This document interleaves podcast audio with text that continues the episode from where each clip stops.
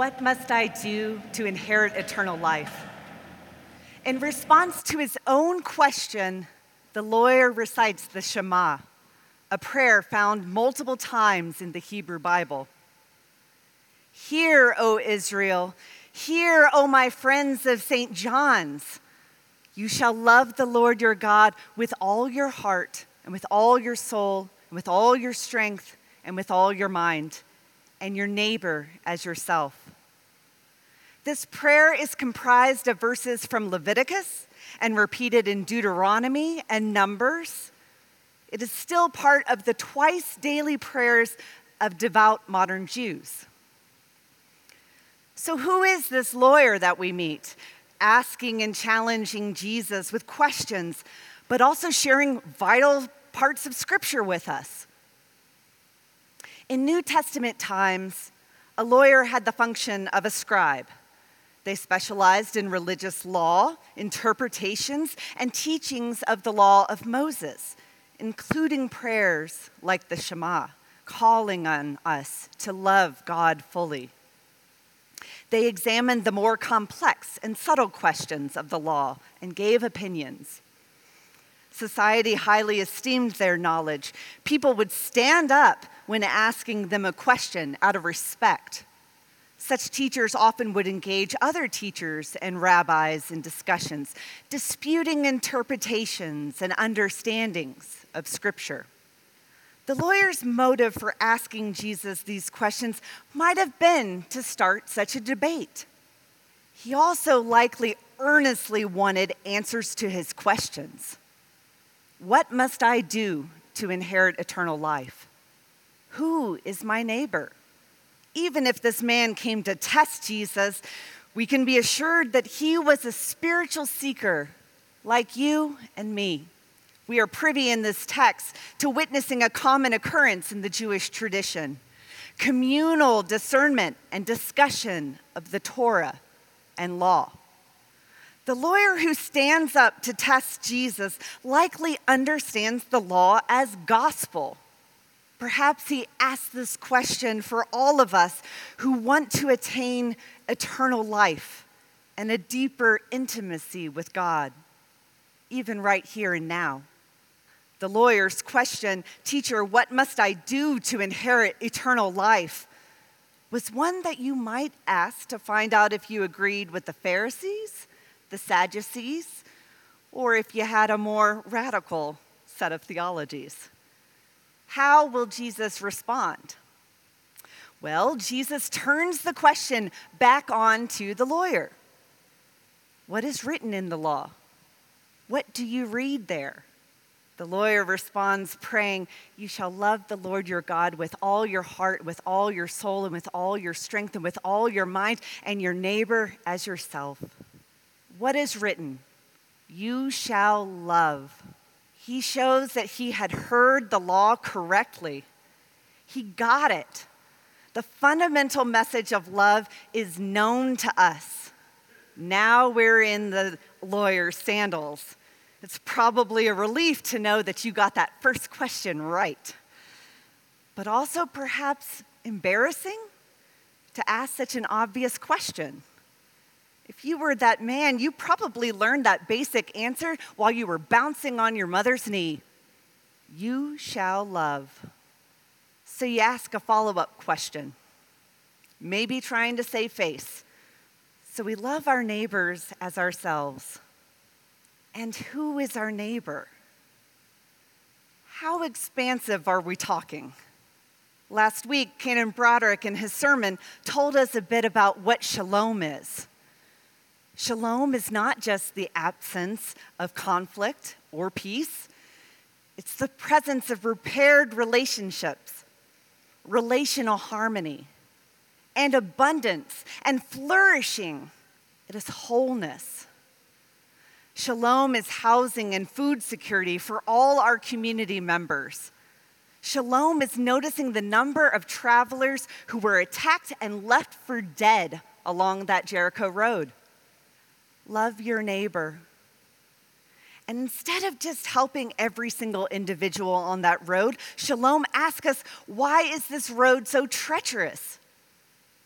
How will we fix this broken system? How do we build beloved community? We find in this parable that there are no boundaries for who our neighbor is. So, who acted as a merciful and loving neighbor? And just what does this move us to do? How might we act now? St. John's is an active and loving congregation. How are we working to include those who are not here? What does it mean to be welcoming to others? How will we bring shalom and flourishing to our world? In the words of our baptismal covenant, will you seek and serve Christ in all persons, loving your neighbor as yourself? Will you strive for justice and peace among all people and respect the dignity of every human being? Jesus uses this parable to reveal the lawyer's true condition. This lawyer, who thought that he had a righteous place to stand, was not, in fact, justified to stand where he was.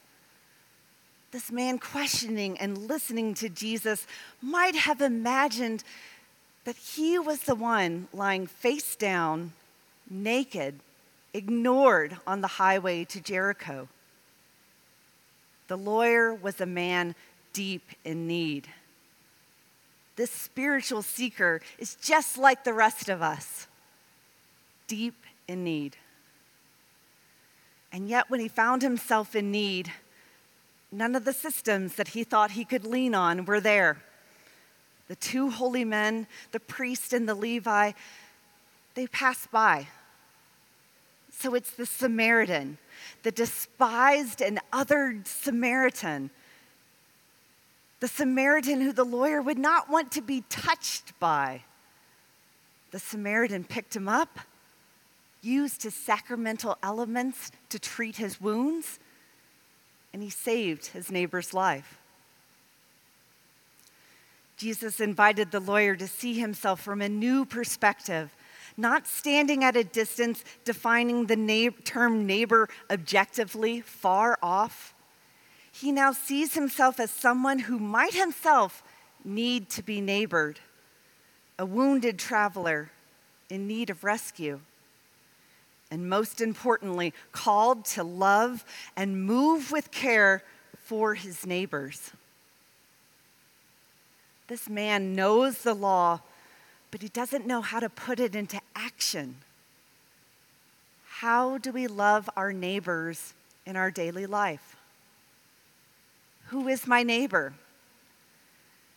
We might not know who our neighbor is until we find ourselves in great need. Still, we receive unexpected grace from our neighbor and from God. The lawyer doesn't respond with explanations and a defense of the religious men. Instead, he was ready to be told by Jesus, Go and do likewise. The issue is not about if we are being prideful or humble, but thinking about if we are standing instead of moving. Go and do likewise. The lawyer stood, a man who thought that he was not in need of moving. This lawyer scribe found a place in society to stand. He depended on the law to be fixed and stable. He depended on the status quo to stand. But he was compelled to ask, Who is my neighbor? Jesus preaches a kingdom on the move. We are called to action and discipleship. At this point in Luke's gospel narrative, Jesus begins to move towards Jerusalem. He is moving towards the place of suffering and rejection. He is moving towards the cross and towards lost humanity. Jesus did not come to justify the righteous. the angels over Bethlehem shouted and sang that he was born to be our Savior. God does not stand still with us. God moves us to be a reconciling force in this world. So, we are not to imitate the Samaritan because we are already good people.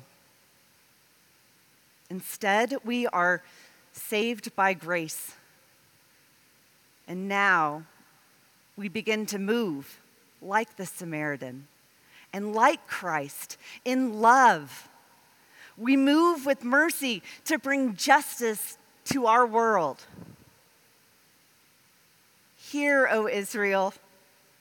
Hear, O my friends of St. John's Cathedral. The Lord is your God, the Lord alone.